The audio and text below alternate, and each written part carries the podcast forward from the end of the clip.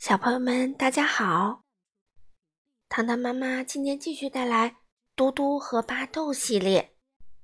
今天的故事名字叫做《你是我的阳光》。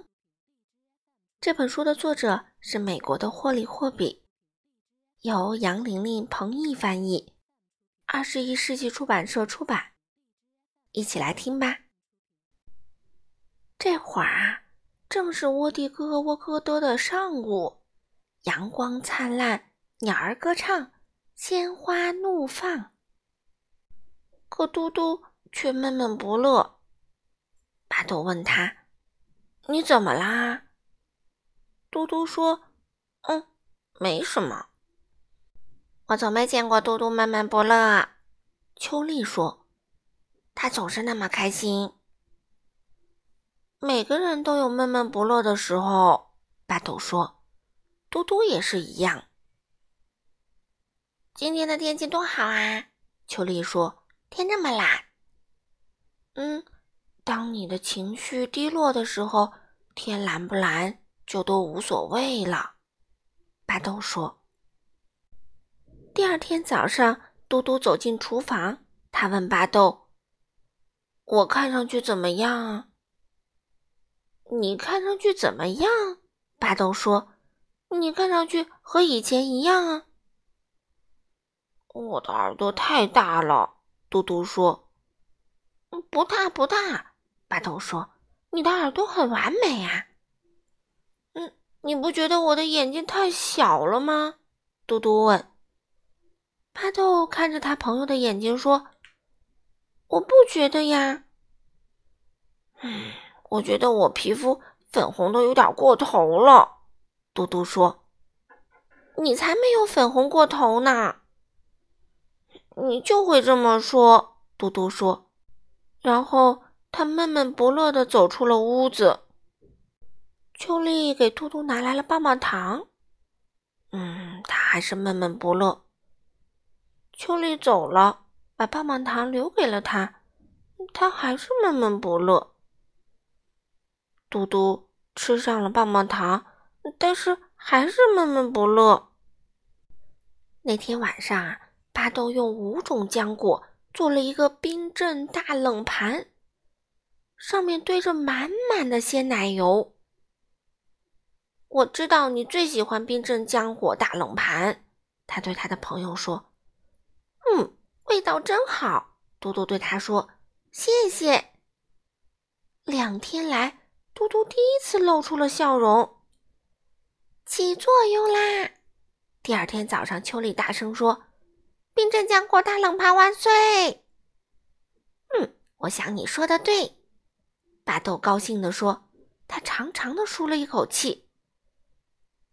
可是，等嘟嘟穿过院子，慢吞吞的走过来的时候，他看上去并没有快乐一些。嘟嘟还不开心吗？秋丽问。嗯，也许是他觉得无聊了。巴豆断言道。嘟嘟需要的是冒险。他们一起去玩漂流。啊，这真是一个大冒险！秋丽说。